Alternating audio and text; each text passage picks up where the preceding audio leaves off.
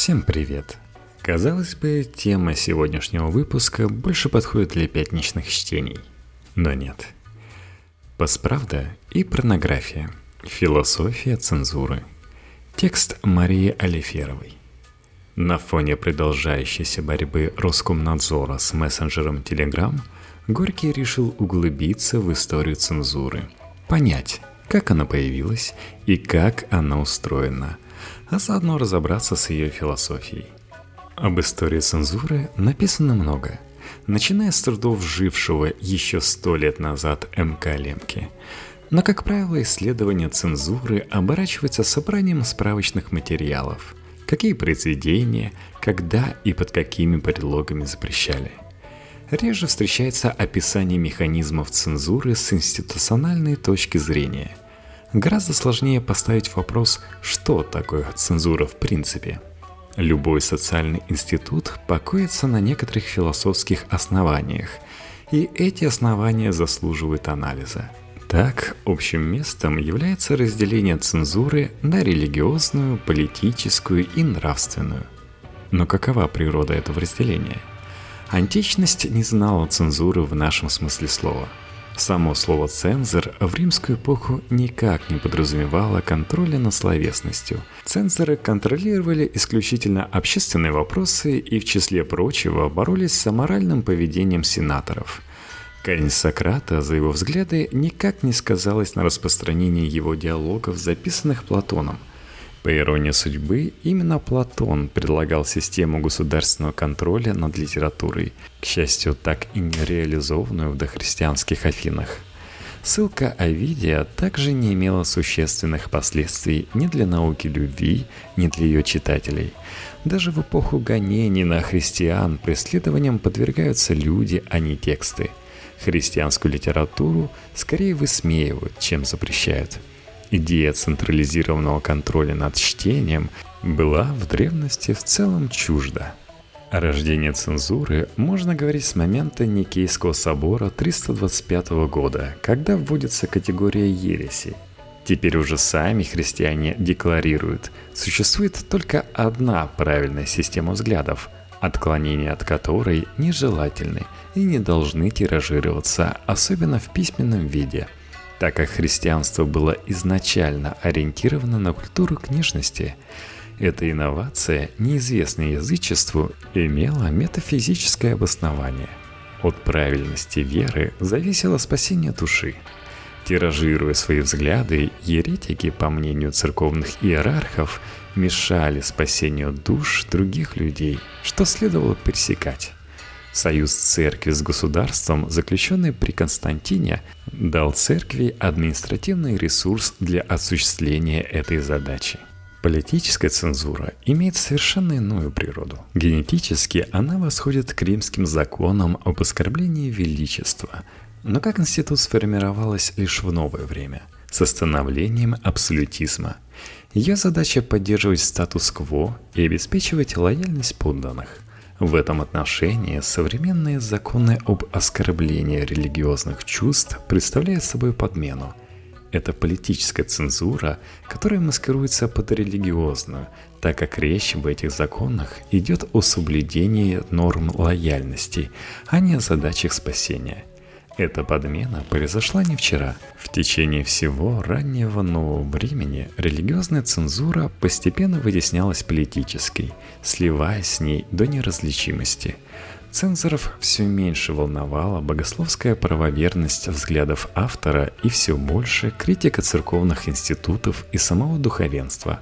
Красноречива судьба Тартюфа, который не содержит ничего еретического с точки зрения догматики, однако первоначальная версия, в которой Тартюф был монахом, вызвала негодование архиепископа Парижского, и Мольеру пришлось переделать пьесу. А ведь в мрачном средневековье шутки над лицемерными монахами были общепринятой практикой.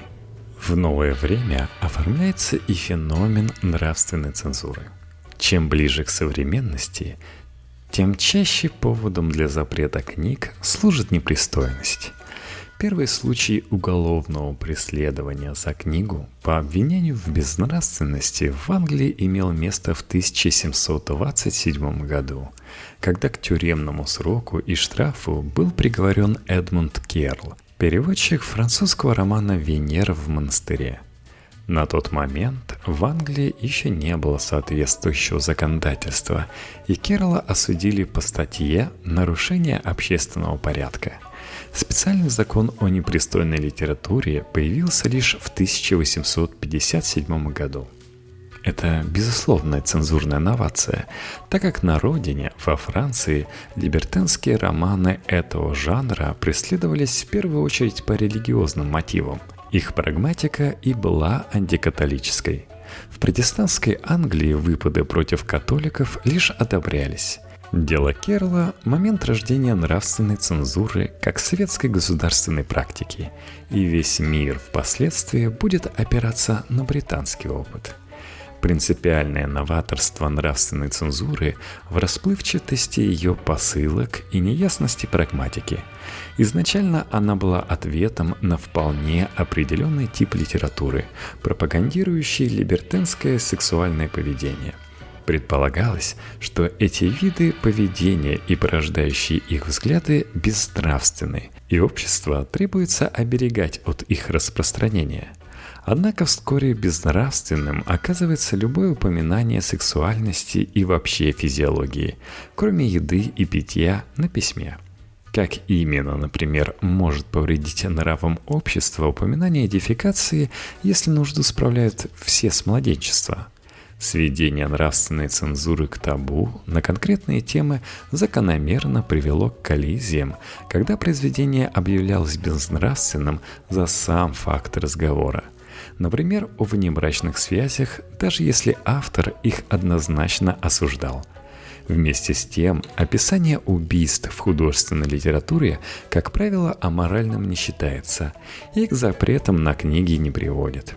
В ходе попыток избавиться от неясности понятие «непристойность» будет постепенно вытесняться понятием «порнография». В 20 веке последует череда судебных процессов, призванных установить, является ли конкретное произведение порнографией или художественной литературой. Прецедентом стал казус любовника леди Чаттерлей в 1960 году. Автора к тому времени не было в живых уже 30 лет.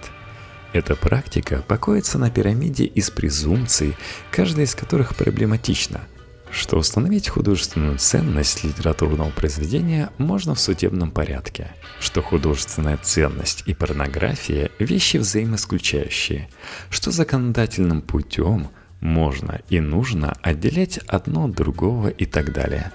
Собственно говоря, сами борцы с порнографией прекрасно осознавали как минимум одну проблему – критерии определения порнографии.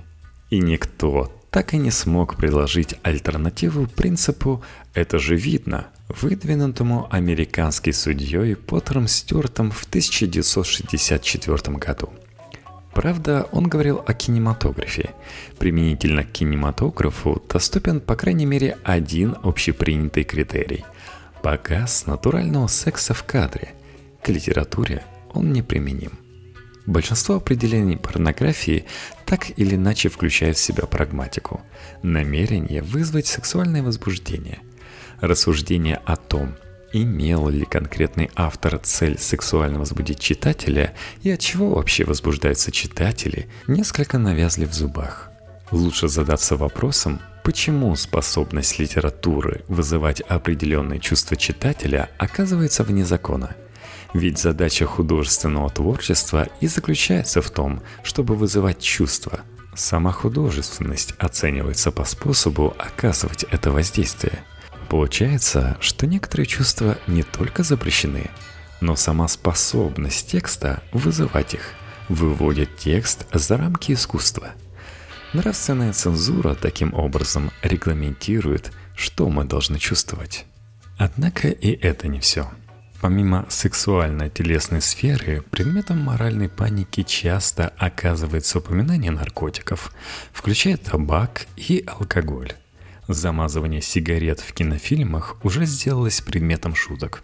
Заметим, кстати, что трубки Сталина и Шерлока Холмса не замазывают, как будто демонстрация трубки оказывает менее зловредное воздействие. Мотивация цензуры в этом случае оказывается вполне прямолинейной. Всякое упоминание о табаке или наркотиках приравнивается к их пропаганде. Изображение героя, курящего марихуану, почти эксплицитно воспринимается как инструкция по курению марихуаны. Что весьма любопытно, так как, например, «Преступление и наказание» большинство психически здоровых людей все же не воспринимает как инструкцию по убийству старушек. Хотя книги, описывающие насилие, часто вызывают реакцию отвращения, все же случаев, когда светское художественное произведение подверглось цензуре исключительно за тему насилия, без обвинения в непристойности или политических претензий почти нет. Гонения на заводной апельсин Берджеса в США были вызваны сомнительной лексикой романа. Нравственная цензура, следовательно, двойственна. Литература предстает то как сфера чувств, подлежащих регламентации, то как информация о способах поведения, среди которых могут оказаться ненадлежащие. То, что эти два взгляда взаимоисключающие, оказывается несущественным. Напротив, переключение оптики позволяет сделать контроль более полным. Эта избирательная слепота по отношению к искусству отличает нравственную цензуру от политической. Политическая просто и бесхитростно отрицает специфику художественного, рассматривая все тексты как в большей или меньшей степени пропаганду. Однако ноу-хау современности состоит в размывании границ между типами цензуры. Хотя они были всегда подвижны и между ними существовали серые зоны, в современном мире сами принципы цензуры нарочито избегают определенности и ускользают от классификации. Основным принципом оказывается непредсказуемость и внезапность. Невозможно предугадать, какой текст и за что окажется неугодным. В основном этот метод опробован не столько на литературе, сколько на фильмах, спектаклях и блогах.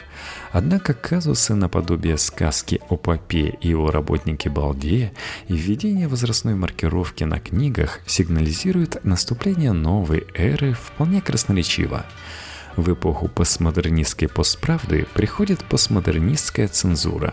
Постмодернизм начинался как борьба против авторитарных истин и угодил в собственную ловушку. Цензура охотно берет на вооружение принцип постправды.